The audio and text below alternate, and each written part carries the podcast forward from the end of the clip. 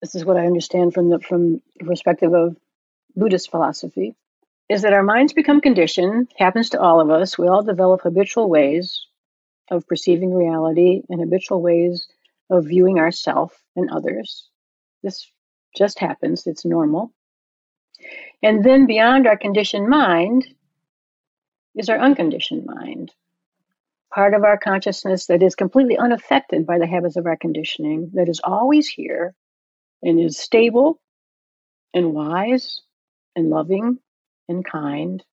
It's often likened to the blue sky, our unconditioned mind, always present. Sometimes this is referred to as our true nature, our Buddha nature, probably our higher self, our spirit. I'm not sure what the right word for it is, of course, but our unconditioned mind is like the blue sky, stable, always here. And we can think of our conditioned mind as like the difficult weather that moves in, clouds, the storm, the disturbances that move in. And our habit is to get caught up in that difficult weather and carried off into it and take it as, you know, really what's real. So, what we're doing in this practice is becoming aware of the habits of our conditioned mind, those storms, those clouds, those the fog that moves in, that convinces us that we're not enough, um, that there's something wrong with me, etc. We're becoming aware of that, and then through the practice I just described, by that third question, okay, given what's happening, what's a wise and kind way to respond to ourselves? We're encouraging ourselves to, oh yeah, the blue sky, the part of myself that is not affected by these habits of conditioning, the temporary weather that moves in. We're tapping into that wisdom and that knowing about what we really need.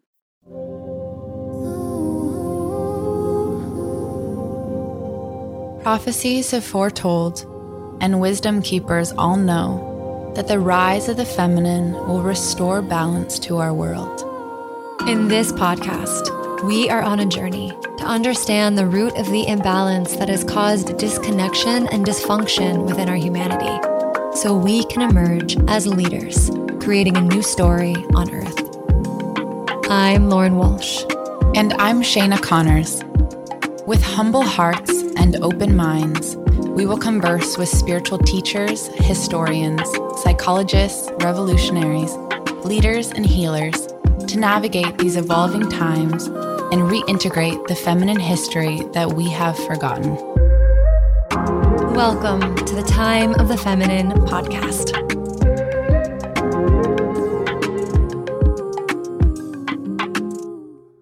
Hey, hey, welcome to another episode of the Time of the Feminine podcast. Today we have a very real and raw, deep and beautiful conversation with you. And before we get started, I would love to introduce our new sponsor, GoddessWell.co.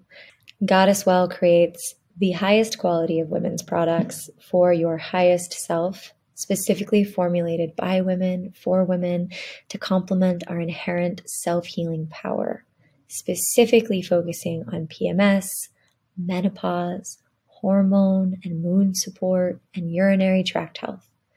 So, what I love about this company is the intentionality within the medicine and the high, high quality of CBD that's within each capsule. So there's various lines. There's the harmony line for harmony and mood. There's the radiance line for PMS and menopause relief. There's the serenity line for UTI relief. And each capsule has two times more CBD than in any other capsule on the market, plus high quality essential oils to target and support relieving all of these various women's hormonal and sexual health issues. So for me, every day I take the Harmony pill for mood and hormone aid. And I say a little prayer and I connect with the medicine and I connect with the aliveness of the essential oils and I ask for help with what I'm going through right now in my woman's health journey. And I feel like I'm giving myself the care and the attention I need. And so, what's so cool about Goddess Well and Marcella, the owner's connection with Global Sisterhood, is she's a Global Sisterhood facilitator herself. and she has made it available for the Global Sisterhood community to buy one product and get one free using the code SISTERHOOD. That means we get to buy one for ourselves and we get to buy one with the condition of giving it to a sister to spread the love, to spread the health, and to deepen our circle of women who are healing ourselves and transforming the world. So go to goddesswell.co, use the code sisterhood, and buy one and get one free to give to a friend. All right, now let's get going with the show. Hello, and welcome back to the Time of the Feminine podcast. I am very excited to have Mare Chapman with us today. She's an MA and mindfulness based feminist therapist, a mindfulness teacher, consultant, and author. She has worked for 40 years doing clinical research and 30 years of studying and practicing mindfulness. She is devoted to understanding how internalized misogyny trains women to disconnect from their authenticity, thereby losing their voice and power, and how mindfulness can be applied to transform these habits so women can live fully empowered, vibrant, and healthy lives. Her recently published book, Unshakable Confidence The Freedom to Be Our Authentic Selves Mindfulness for Women, is based on the class she's been teaching to women in Madison, Wisconsin for over 20 years. Her audio podcasts and guided meditations are available at her website, marechapman.com. We'll go ahead and link it in the show notes. Mare, it is such an honor to be with you. Thank you so much for pioneering this work and for studying yourself, right? And uh, the beauty of what can be unfolded through understanding your consciousness and your own mind. So, thank you so much for being here. Shana, thanks so much for having me. It's just such a wonderful opportunity to to share what I've been discovering and learning and so grateful for all that you're creating with Global Sisterhood. It's just completely important, timely. I bow to you, really, for the work that you and your partner are doing. It's amazing. Uh, and I was saying this before the podcast too. If it wasn't for women like you that have been doing this work for 30 years, you know, really in a in a world that was different than it is today you know there's so much more mm-hmm. acceptance mm-hmm. and room for us to be able to talk about these things because of the work that you and your sisters and you know our elders have been doing. So i'm so grateful to have you here and for you to share what you've been cultivating over this time. Thank you. Thank you so much. Yes. Yes. It's important. It's key. Well you know just as you've been sharing in all your amazing podcasts you know we've been oppressed for as a gender for 4,000, more than 4,000 years. So it's a huge, I want to say project, huge undertaking, huge, hugely important, and to find ways to free ourselves from the ways we've been conditioned to oppress ourselves. So it's important that we keep on this path, to keep working towards it, to keep moving towards it, keep supporting ourselves and each other, all our sisters around the world, and our brothers who are also affected by all of this as well and never give up. Never give up. So, can you take us back to Mare 30 years ago, 40 years ago, and what kind of sparked your curiosity and your interest in, you know, studying mindfulness and beginning to practice? Sure. I mean, I think what's true is I've always been really interested in the mind and consciousness, and at a pretty young age, I became aware of the power of our mind to make us feel sick, uncomfortable, scared, as well as to make us feel joyful, calm, content. But it wasn't until I was married, I married my high school sweetheart. It wasn't until I was married and pregnant with my first child, my son, my mother had sent me Betty Friedan's The Feminine Mystique. I read that book while I was pregnant and thought, oh my gosh, I have completely internalized the cultural programming hook, line, and sinker. And I instantly knew that I was a feminist through and through, that women being able to be fully ourselves, uh, empowered, was crucially important. And I was mad. I was angry at the culture, at patriarchy, at men, angry at myself for taking it all in. So that was my beginning awakening. And continue, you know, I have my child, a second child, wonderful. I have two wonderful children and grandchildren now. Continuing on in my life as a professional, I observe, even though I was becoming more aware of the ways that I was giving my power away, the ways that I was diminishing myself, I would be so angry at myself, Shana, when I would have an interaction, for example, with my boss. And even though I would disagree with his view, I had a terribly hard time expressing myself and and hanging on to my own opinions and asserting what I thought was the right thing to do. So I witnessed myself over and over again, knowing what was true for me, but being unable to express it. You know, I think this comes also from a background from being a really shy kid, being afraid always kind of in school to you know be the one that had to stand up and say something. Um, i got very good at avoiding the teacher's gaze. So i think that's a component of, of it for me as a personal as my personality and as an individual but i just became more and more frustrated with myself um, witnessing myself not saying what was true for me being really afraid knowing what was true for me but feeling stuck. So i had the sense that you know, a way out of this was to really learn how to work with my mind. And it seemed to make sense to me that meditation must be a useful method for learning to work with the mind. So my very first, so I started searching, and my very first spiritual teacher is an amazing woman named Ahani Wahu, who was teaching both a Native American and a Buddhist path towards peacefulness. And I studied with her for about four years, and I learned so many amazing things. But I sucked at meditation and my mind wandered all the time. And I got pretty frustrated with myself again. And then I explored a Hindu path for a while, Siddha Yoga. Also, the main teacher was a woman. I was clear to me that I wanted to learn from women. And that was very helpful. I learned a great many things, but it just didn't feel quite right. And then the first time I, I began to get interested in Buddhism and mindfulness, I began to hear about it.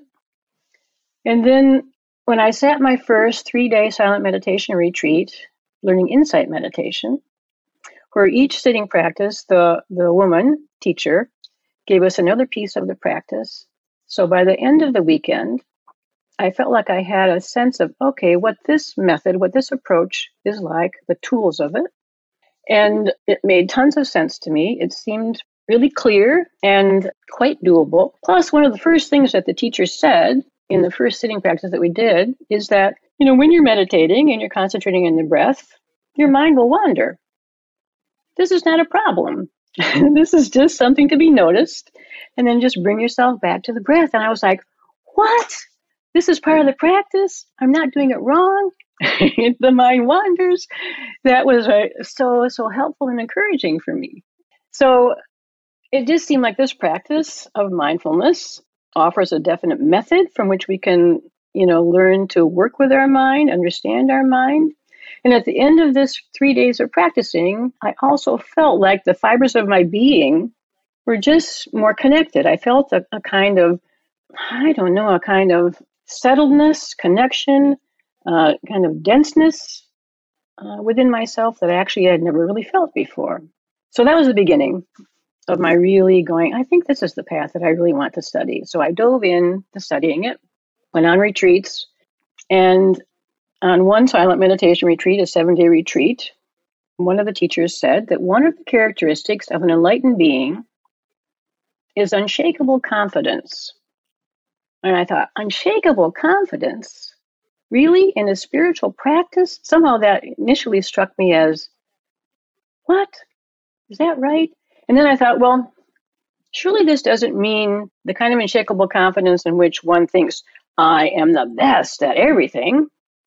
But it must mean, you know, more of a inner trust, an inner faith that you could actually handle whatever arises in your life in the moment.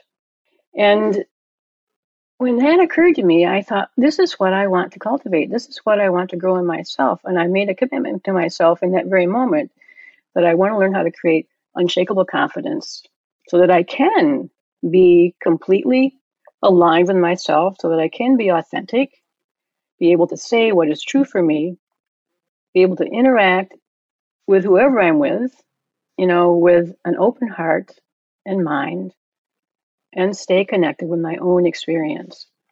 Because it had become clear to me up until this point that really a huge habit of my mind was to not stay with myself, was to worry about what other people are thinking about me, was to doubt myself, to second guess myself, to judge myself, to criticize myself, to turn against myself in so many habitual ways. And this seemed like this could be a path where I could really learn to stay with myself, respect what I'm experiencing, and open with curiosity to what's happening. So that's really what brought me to this path of mindfulness, that commitment, possibility of living with unshakable confidence. That's so beautiful. The the feeling of unshakable confidence and it reminded me of something Lauren, uh, my partner, talks about, which is humility, which in this way it kind of feels like a similar thing, but humility being this like center point. And on one side, if you were to go far to the left, let's say, it's like self deprecation. And if you go far to uh-huh. the right, it's like self absorption, you know, and in the middle is, is this humility but also unshakable confidence. I think you can you can you know put them yeah. kind of in the same place. And i find that to be such an honorable place to be because it's it's your truth right?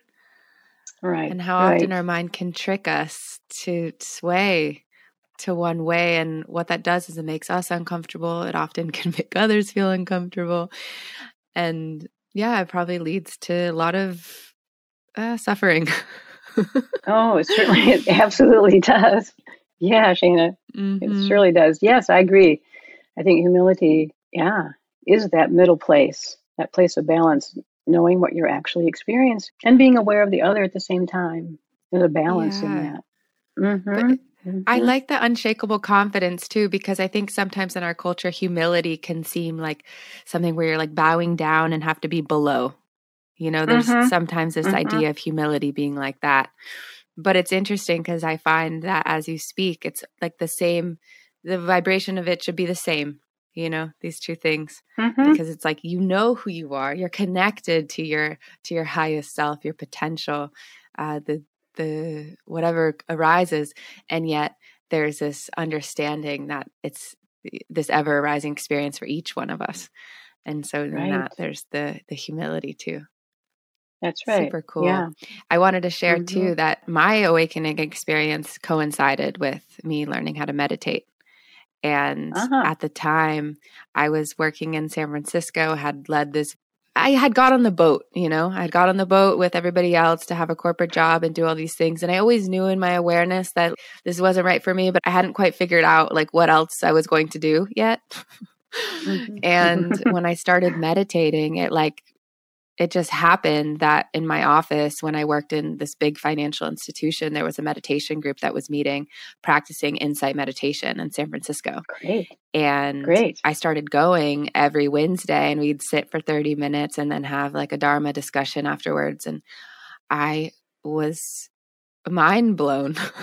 My, mm-hmm. my, mind mm-hmm. was like finally finding this place of rest I ended up going on a yeah. silent meditation retreat. And this was during Me Too. And this is when I had this big awakening of being a woman, being a woman yeah. in this financial workplace, all the misogyny that was taking place, all the misogyny that I had trained myself to believe about myself. Had a similar experience, didn't know how to talk to my boss. So when you're saying all these things, I'm like, I relate to that so much. But I'm curious about for you, like where you started to really understand the misogynistic thoughts and the enculturation. I know you talked about the feminine mystique, which is an incredible book and pioneer book for this kind of work. But I'm mm-hmm. curious about mm-hmm. like how you kind of ended up extending this into your work and what that journey was mm-hmm. like for you. Okay. When, when I switched from working in the public mental health system with adults who were chronically mentally ill to working in private practice. I left the public mental health system because I really became aware that all of us, both the clinicians and the providers who were trying to really help people who were severely were suffering severely by the state of their minds, as well as the people we're trying to help, that all of our minds are, were really conditioned to believe that there's so much wrong with us. I basically began to feel like the public mental health system just in, continued to encourage the oppression that exists in our culture. So I had to leave it. And I be, began to create my own practice. And most of the people that came to work with me in my own practice were women, and women that were extremely successful on the outside. Many, you know, directors and managers of programs, um, um, many married, not all, some with children, not all, but, you know, women living how we're supposed to live successful lives. But internally, they were suffering tremendously from anxiety, depression, self doubt, thinking that there was something wrong with them. They should be happier than they are. Why? I'm doing what I'm supposed to be doing as a woman. Why am I not more satisfied? Why do I feel this unease within myself? And convinced, as I said, that there's something wrong with them. And, you know, I began to see this in woman after woman.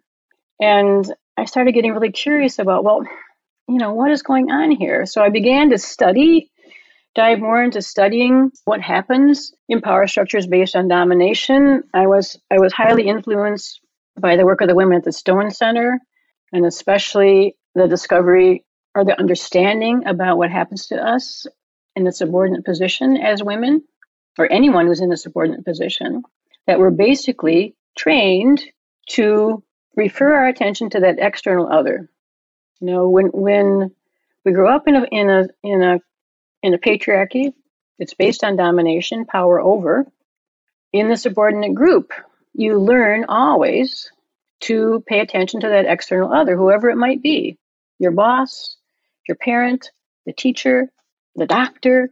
I, and I came to really see that in that position, which we're all in as women in the patriarchy, the subordinate, the lesser position, that this is just what happens in that power dynamics. You begin to automatically do this. And there's been research that's really shown that as kids growing up, it's right around the age of puberty that as genders, we really take off in different directions. And right around that age, for us as girls, we begin to stop trusting our, in, our internal experience and begin to refer our attention to the external. I mean, we all do this. All all of us growing up, regardless of gender, you know, as kids growing up, we have to learn to be good in order to get what we want with our parents, basically, who have more power than we do. But right around that point of puberty, boys begin to sort of take off in building their confidence and moving out in the world more, and girls go the opposite direction. We start to doubt ourselves more that's at the age in which someone says to you, Well, what do you want?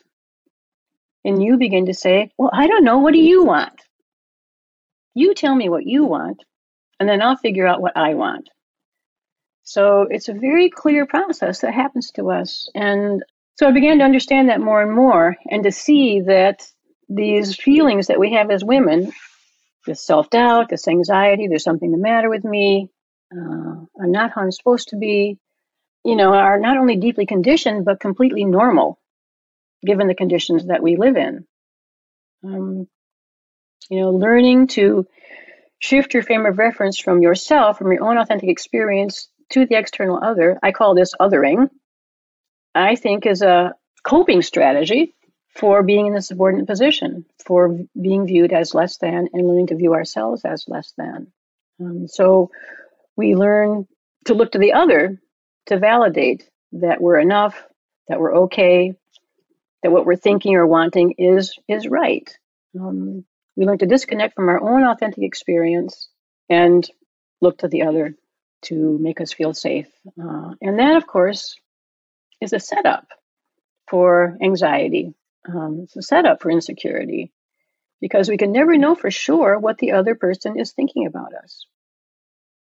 And we can't control what they're thinking about us. But that is the habit that we learn, I believe, as we grow up in this culture, this patriarchal culture, as girls turning into women, is that we become very good, very skilled at automatically paying attention to the other. We dwell on them. We wonder about them. We think about them. How are they doing? Are they okay? What do they need? Is what I just said good enough? What are they thinking about me now that I said what that? You know, it's just like so much mental activity spent on wondering about the other and how do they feel and what are they thinking about me. Um, and then that, you know, really has tons of problematic effects for us. I mean, statistically, in our country, year after year, this has not changed during all these years I've been studying this and teaching this. That year after year, statistics show that women experience two to three times more anxiety and depression than men. And that's that's a lot. So as we grow up, being trained to place our attention in the other rather than within our own authentic experience, it cuts us off from our emotions. We learn to view our emotions often as problematic, thinking that we shouldn't feel certain things, we shouldn't be upset right now. Learn to judge ourselves for our emotions critically. Of course, it cuts us off from our body. We learn to disconnect from what we're experiencing in our body. Our bodies have, you know, needs that need to be paid attention to. And um, if we're going to be paying attention to the other and making sure the other is okay, making sure that we're pleasing the other, making sure that the other is comfortable with us, then that really is an invitation to not notice your own physical sensations. Um, so, you know, and beyond that, all the messages that we get in our culture about how our woman's body is supposed to be, of course, sets up incredible, an incredible adversarial relationship with our bodies. I think it's rare, in my experience, it's rare to find a woman who loves her body as it is. And yet, our bodies are an incredible source of information for us. You know, they tell us when we're hungry, when we're tired, when we're excited about something, you know, when we're scared. You know, our emotions are felt in our bodies. That's why we call our emotions feelings. So, you know, our bodies never lie. Our minds are super tricky and often do lie and distort, but our bodies tell it like it is. So we get cut off from that, all that data, all that information about what's really going on for ourselves. And then that, you know, is a setup for so many other things. One, um, since we don't feel like we're enough as ourselves, since we have a basic belief that we shouldn't be how we are, there's something wrong with us. And since our experience is that we have less power, we want to avoid conflict as much as possible. And usually, you know, when we find we're in conflict with someone, it's a conflict around what we want. That other person wants something that they want, and what I want is different. So I think in many ways, what I've discovered as women is that we suppress our wants. We often don't even know what we want in relationship to someone else. We're easy. It's easy for us to say, you know, that's not possible. And so we tend to avoid conflict or assume that it's easier to change ourselves than to bring forward what it is that we really want. Easier to let go of what we want. So that really, you know, minimizes minimizes us. We learn to present ourselves to others and to the world in dishonest ways often. Um, we try to manage the impression that we're making on others you know, to to, you know, always be pleasing, you know, show the right face. And that can often make us feel like uh, we're kind of a fraud because we're not really showing ourselves to the world in an honest way. And that's painful. All of this also tends to make us feel what I call overly responsible for others and under responsible for ourselves. Since we grow up with the notion that we're not enough the way we are, there's something wrong with us, then the more we can be pleasing to others, the more we can meet their needs and take care of them, then the more we hope that they'll be accepting and approving of us. But that habit um, or that assumption, that way of viewing ourselves, and all of this is mostly unconscious, by the way, we're not really aware of it consciously, um, tends to put us in positions where we um, feel like it's our job to help and respond to anyone who is needing help in the moment. So we tend to be spend a lot of our time, uh, a lot of our energy, both physical energy and our emotional mental energy, thinking about, okay, what does this person need? How can I help them? Not that that is wrong. Thank goodness we do that, Shana, right? But we do it without being aware of our own direct experience. Do I have the energy for this now? Um, do I really want to do this? Is this really my job? Am I responsible for this? So that sets us up actually for a lot of suffering, actually. Um, not knowing what our boundaries are, saying yes when we really need to want to say no, but we're afraid to say no because that person then might be irritated with us, might push us away, or we think. Um, and then it sets all this sets up a lot of habits in our mind to be judging ourselves, criticizing ourselves, trying to make ourselves be how we think we're supposed to be, rather than really opening to ourselves as we are. And consequently, you know, just so many habits of doubting ourselves and um, and being unkind to ourselves, so harsh with ourselves. The things that we will say to ourselves as women can be so mean and cruel. We would never say those things out loud to someone that we cared about. So these are, I think, there's so many ways that this habit of othering caused by um, our internalized misogyny um, just causes us so much misery and suffering. And you shared so many brilliant things. It was so beautiful for me to hear you speak about these things because, of course, I've experienced everything you've said. you know, I know it in my own experience. And I'm sure so many others, if not everyone listening, can relate to at least a few things that you spoke. And I'm curious when you think about like ancestry, because you know it seems like this is like passed on it's part cultural that's this world that we literally are living in and then it's also partially, you know, how we were parented, what our mothers experienced. I'm curious yeah. if your work has gotten into that at all. Well, totally right. I mean, it's been passed down generation after generation after generation and and I think all this exploration that's happening now around ancestry and things being passed down is so helpful to, to see this in an even bigger view uh, rather than so personal or individualized. And yes, you know, our mothers pass this down to us directly. I mean, I can remember my mother giving me complete, absolute instruction in othering when she said, and when I was a teenager, when I must have been expressing some desire about something, she said, Well, if you think about your own needs first, you're selfish. So always think about the other person first. And it was like, okay, I don't want to be selfish. There you go. I don't want to charge myself with selfish. So, right? So don't think about what I want or need or feel, right? So, yeah, it's been passed down forever. And our mothers, you know, intentions, of course, are telling us these things with to help us become happy and successful the way we're supposed to be. Hmm.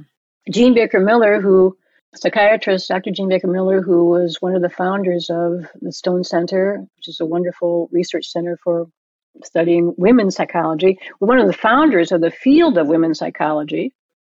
Didn't used to be a, a, a field of women's psychology, right?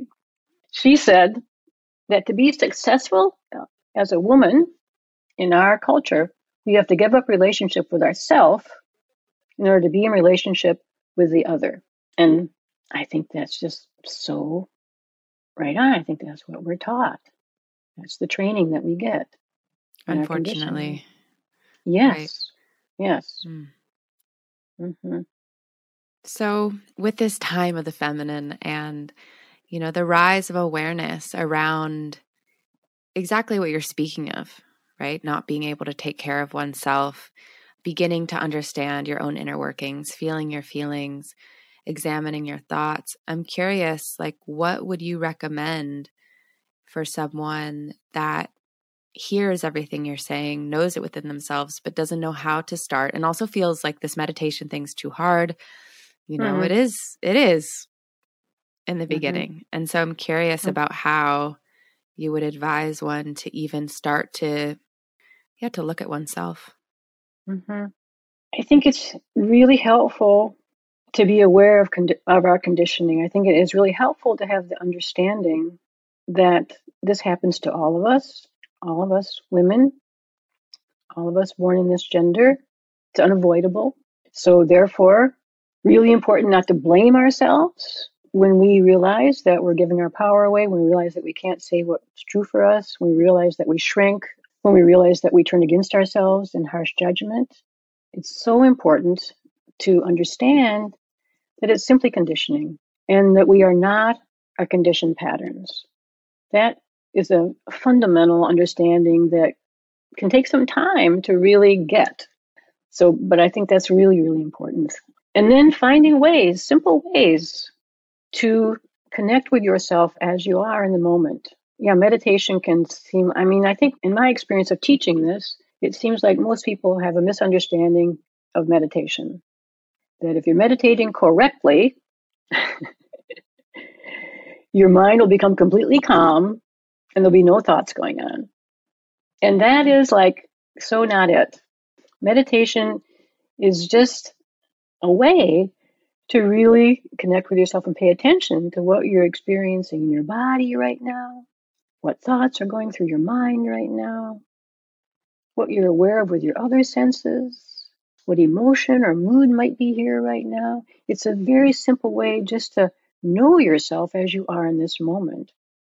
And then also to become aware of the habits of the mind to turn against ourselves. So it, it cultivates a very intimate relationship with ourselves. Um, so, but there are very simple practices, like the practice that I recommend probably the most as I'm beginning to teach this to someone is called dropping in. It's a very simple practice. It's it's not you don't have to sit on a meditation cushion. You can do it wherever you are, but it's a way to connect with yourself in the moment and find out what's actually true for you in the moment, and then respond to it. So it goes like this. First of all, you have to decide, okay, I'm going to drop in right now. And then it's really helpful to just feel your body breathing a couple of breaths. You just feel your body inhaling and exhaling two or three breaths. And this is so helpful for getting in our bodies, feeling the breath, and bringing our attention into the present moment where we're actually alive. Our mind carries us all around into the past and the future, but we're not alive in those places. It's only in the present moment that we're actually alive. So then, once you feel your body breathing those several breaths, then there's three questions to ask yourself. The first one is, okay, what am I actually experiencing right now in this moment? It's a willingness to turn towards yourself and really honestly want to know what you're experiencing. What am I thinking? What am I telling myself? What am I imagining? What am I remembering? What sensations do I feel in my body right now? Maybe there's tightness in my chest, or maybe my jaw's tight, or maybe my belly's a little tight, or maybe I feel super comfortable and relaxed. And what mood or emotion might be here right now? Oh, maybe a little anxious. Oh, there's some sadness. So you're just discovering what's true for you in this moment that's the first question. Second question is how am I relating to what I'm experiencing? Am I judging my experience? Am I resisting it, wanting it to be different than what it is? Am I getting pulled into it, the story in my mind, kind of getting hijacked by it and carried off into all kinds of imaginings? Or am I curious about my experience? Am I able to accept it and open to it? So that's the second question. You just want to notice how you're actually relating to it. And then the third question is okay, given what I'm experiencing and how I'm relating to it, what's a wise and kind way to respond to myself right now? Or what do I really need from myself in this moment? And that's an invitation to listen to yourself more deeply about what you really need and know. And then, of course, it's best to follow your advice. Mm. So that dropping in practice. That feels so good. You can do it anywhere. Yeah. Uh-huh. I'm grateful that you brought in the the second question, right? About how are you relating to this experience? Yeah. And I want to talk about I want to talk about judgment. I also want to talk about pain. So we'll mm. put a pin in pain. But let's start with judgment because, okay. or like rejection of one's experience, because I find that this is often how I'm relating. mm-hmm. Almost yeah. in judgment or I'm in rejection.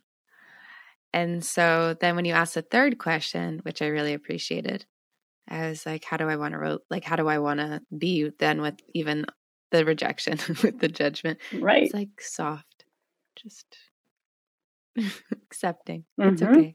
Mm-hmm. So I'm mm-hmm. curious right. about, about, yeah, like how, how to work with these things. Yes. Okay. So let me just say what I understand about this approach to working with ourselves. This is what I understand from the from the perspective of Buddhist philosophy, is that our minds become conditioned, happens to all of us. We all develop habitual ways of perceiving reality and habitual ways of viewing ourself and others. This just happens, it's normal. And then beyond our conditioned mind is our unconditioned mind, part of our consciousness that is completely unaffected by the habits of our conditioning, that is always here and is stable and wise and loving and kind. It's often likened to the blue sky, our unconditioned mind, always present. Sometimes this is referred to as our true nature, our Buddha nature, probably our higher self, our spirit, I'm not sure what the right word for it is, of course, but our unconditioned mind is like the blue sky, stable, always here. And we can think of our conditioned mind as like the difficult weather that moves in, clouds, the storm, the disturbances that move in. And our habit is to get caught up in that difficult weather and carried off into it and take it as, you know, really what's real.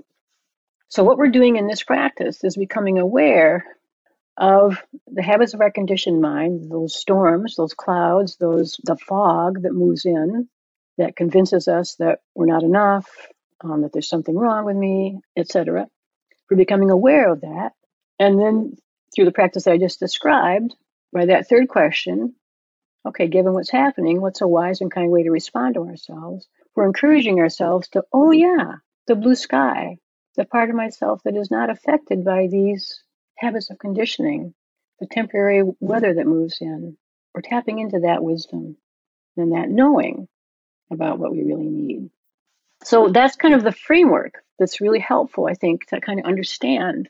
So then when you notice, oh, here's a whole lot of judgment, here's telling myself that I suck, here's telling myself that what I just did or said was pathetic, or you know, that I'm never gonna, whatever the story might be, there's that critical judging story. You note it, you say to yourself, oh, there's judging, yep. And you want to notice that judging with just lots of curiosity and kindness and friendliness because you remember it's just the conditioned reaction. It's not the truth of who you actually are. So that makes it a lot easier to take that habit of judging so personally to believe it's me, to believe the judgment. Um, but you can see it, you spot it, you recognize it. And that ability to observe what we're experiencing without judgment, to observe judging without judgment, basically, allows some freedom to choose not to believe that judgment in that moment. Oh, yeah, I'm always telling myself I suck at this. I'm always, you know, telling myself these stories that I don't really matter. But I learned to, you know, with, by becoming more aware of ourselves, we begin to understand it. And that's just the story. And it's not the truth. And when I believe that story, I'm miserable. You know, I'm suffering.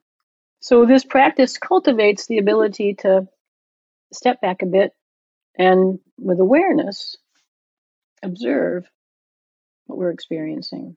Uh, and working with the judging mind is really helpful because we're all taught to judge.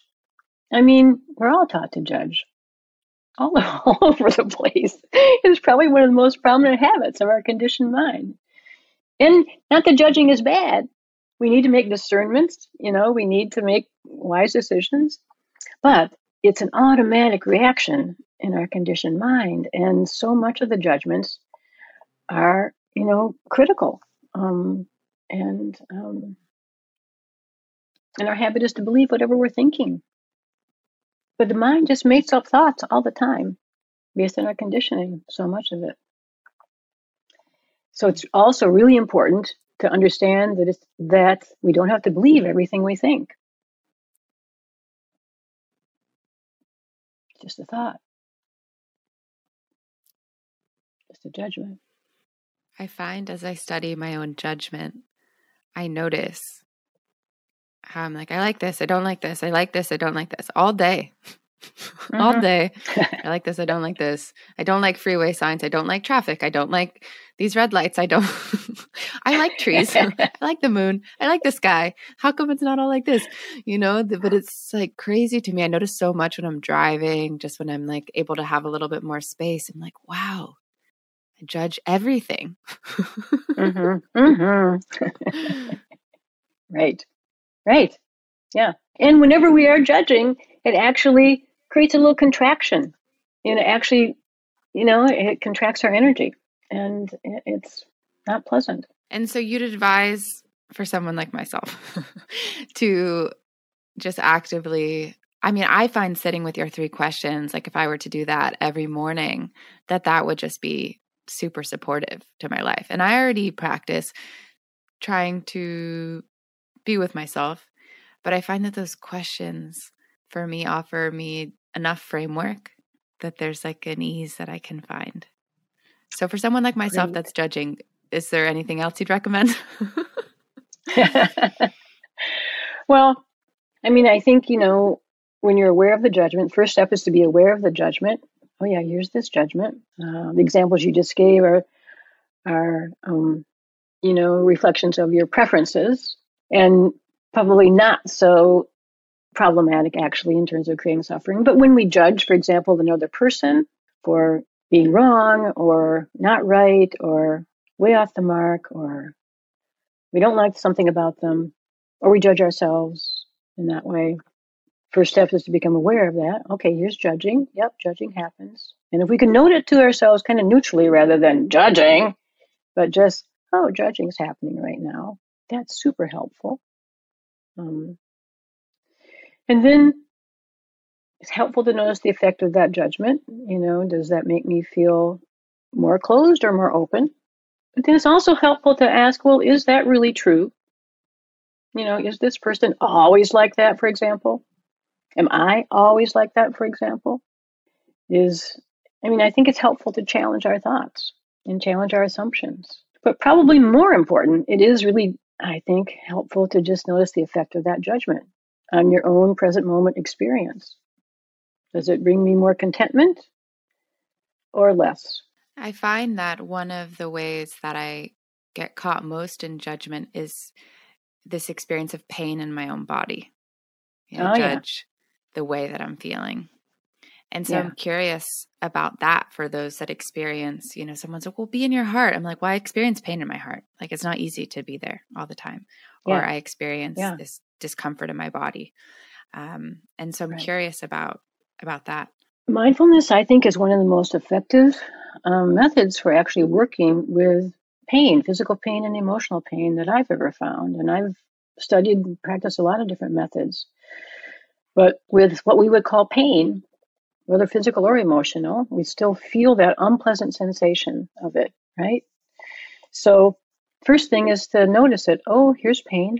And it's even actually more helpful to find a descriptive word for it than pain. Pain, you know, is very generalized. That word is very generalized and can take kind of like a, you know, I see the word pain and kind of big neon lights, big red neon lights, pain, you know, and because it's unpleasant, we don't like it. You know, Pema Chodron, one of my favorite teachers, I've heard her say so many times something like, as human beings, we should never underestimate our preference for the pleasant. We do not like unpleasant, right? And pain is really unpleasant.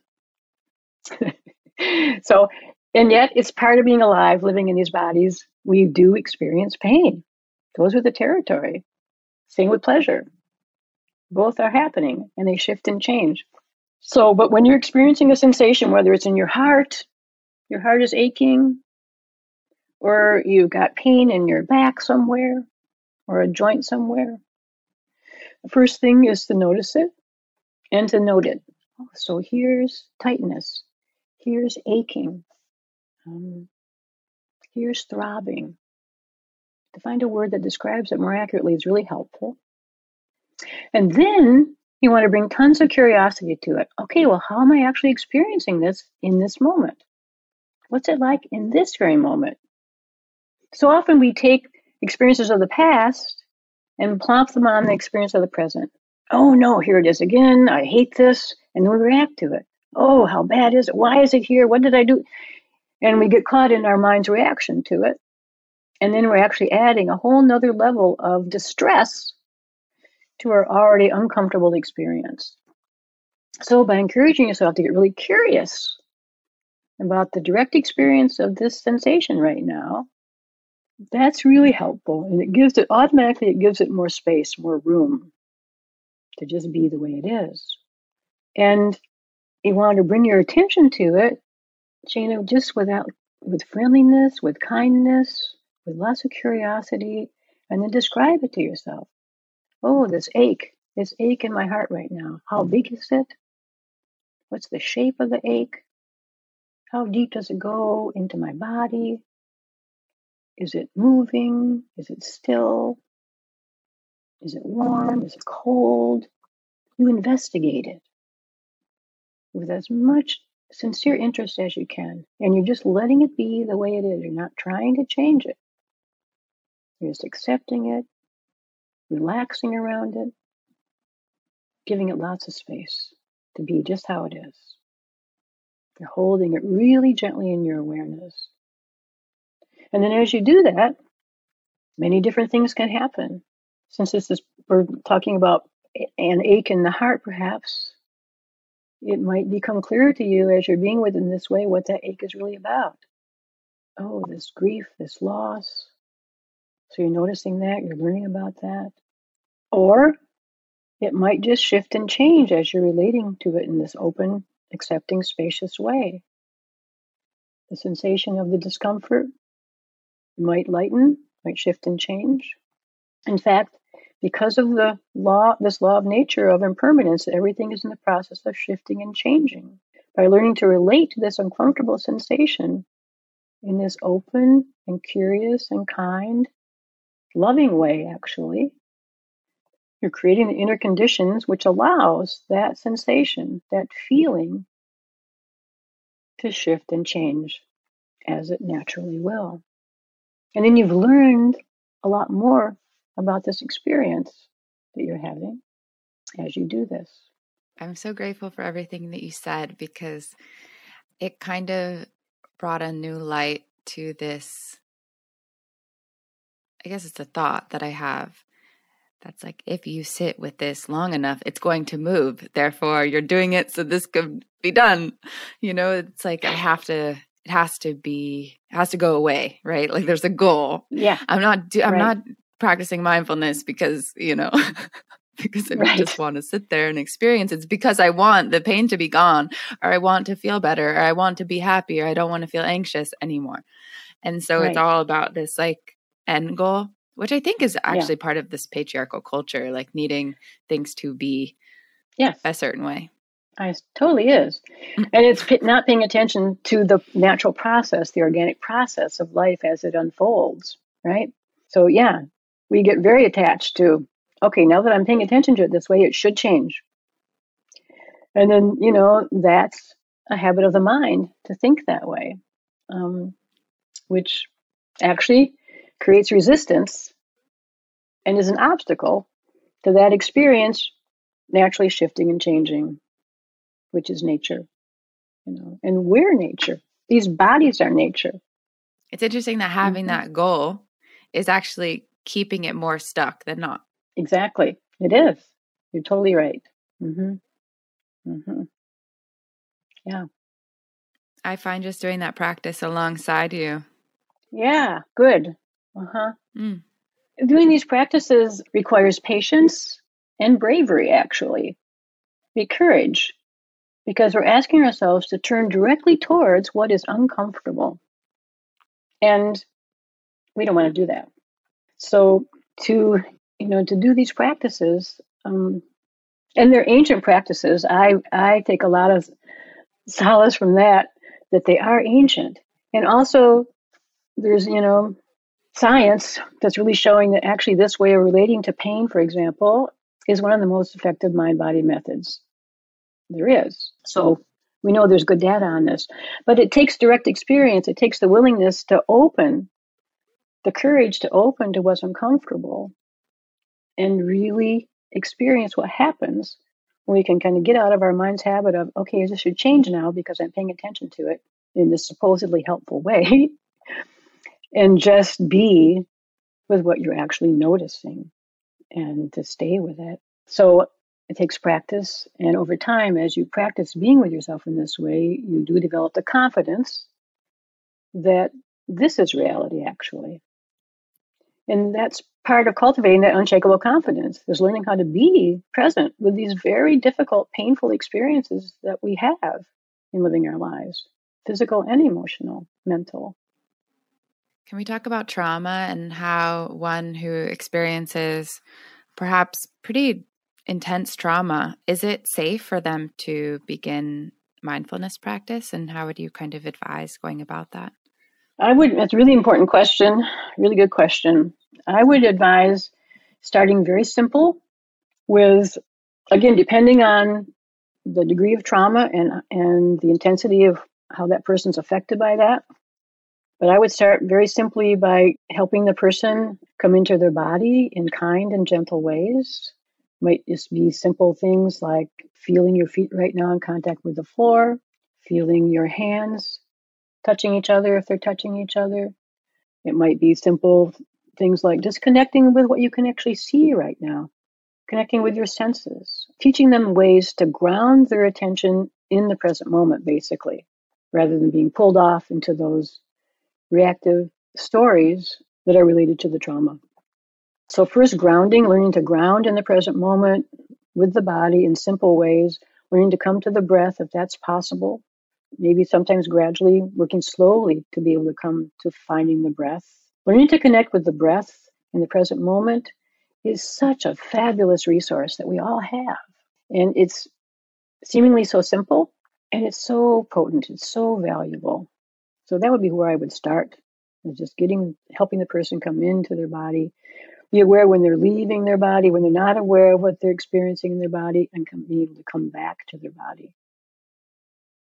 And then once establishing a more more of an ability to stay in the present moment in the body, then it will become possible to explore gently, tenderly aspects of that trauma. Um, but really important to be grounded in the moment and to be exploring the, the trauma from the present moment perspective. That brings up a question I have around story, because sometimes these stories are incredibly captivating. I find myself getting lost in stories often, which is probably yeah. a shared experience. And I'm curious about scary stories, you know, sometimes like disturbing stories. Yeah, these stories that kind of can cause almost harm to ourselves, mm-hmm. which I'm, I'm sure a lot of thoughts and things that we do do cause. I'm curious about how one begins to work with with that. Okay. Yeah, stories are so powerful. They sweep us away in a second um, without even really knowing it. To me, this is one of the most important, one of the most freeing aspects of this practice of mindfulness because thoughts are so powerful and we're so used to being led around by them all the time. So to understand, you know, that the mind thinks and the mind creates I've read uh, estimates between 60, 67,000 and 120,000 120, thoughts in a given day. That the, our mind thinks an incredible volume of thoughts. And apparently 80% of those are reruns. So we have themes in our thoughts, themes in the stories that our minds create, right? And and thoughts seem so real because we're one so attached to them and we're identified with them. To a huge extent, we think we are our thoughts. Yeah, Descartes said in the 17th century, I think, therefore I am. Right? So It's a huge part of our experience. But thoughts, well, and they have a tremendous capacity to sweep us away from the present moment, as you know, just they're gone. But thoughts, in and of themselves, are super light, super changeable. And as soon as we withdraw our contact with them, as soon as we shift our attention away from them, they poof, they're gone. So they don't have any lasting form when we can shift out of them. But, you know, for all of us, we're just led around by our thoughts so much of the time. And because we automatically believe them, we take them to be the truth. So it's so, so helpful to realize that this is just what the mind does. Some of the th- thoughts that our minds create are brilliant and wise and so constructive and creative and so helpful. But a lot of them are not. And so many of them create suffering for us. And for sure, those 80% rerun thoughts that run through our mind, so many of them are, you know, related to our conditioning and to our conditioned core beliefs about ourselves that are not true. You know, as women, you know, the belief that we don't matter, that we're not enough, that something's wrong with us. Not true, not true, not true. But until we begin to understand that it's important not to believe every thought that we think, we're caught by them. I remember one time I was I was teaching a one day workshop on paying attention to internalized misogyny through mindfulness. And at the end of the workshop, a woman came up to me and said, I wanted to tell you that I had this huge insight. I said, What gate? What was it? She said, Now that I know that I'm not my thoughts, I don't have to be afraid of my mind. And I thought, wow, right. I can remember a moment, a point in my life in which I was afraid of my mind. I was afraid of the thoughts that my mind creates. But now, through this practice, learning to shift my attention out of thoughts that are not real, that do not serve me, that do not support my aliveness, um, learning to do that through meditation practice, um, you know, I have freedom from them. I don't have to be caught in them when I can be aware of them. It's interesting for me listening to this because recently I've been feeling like I've been letting my energy leak. So I'm like, okay, how do I set up better boundaries? And from what I'm hearing, is that when I'm more mindful and not getting stuck in these stories, then I can be more present to like where my boundaries are.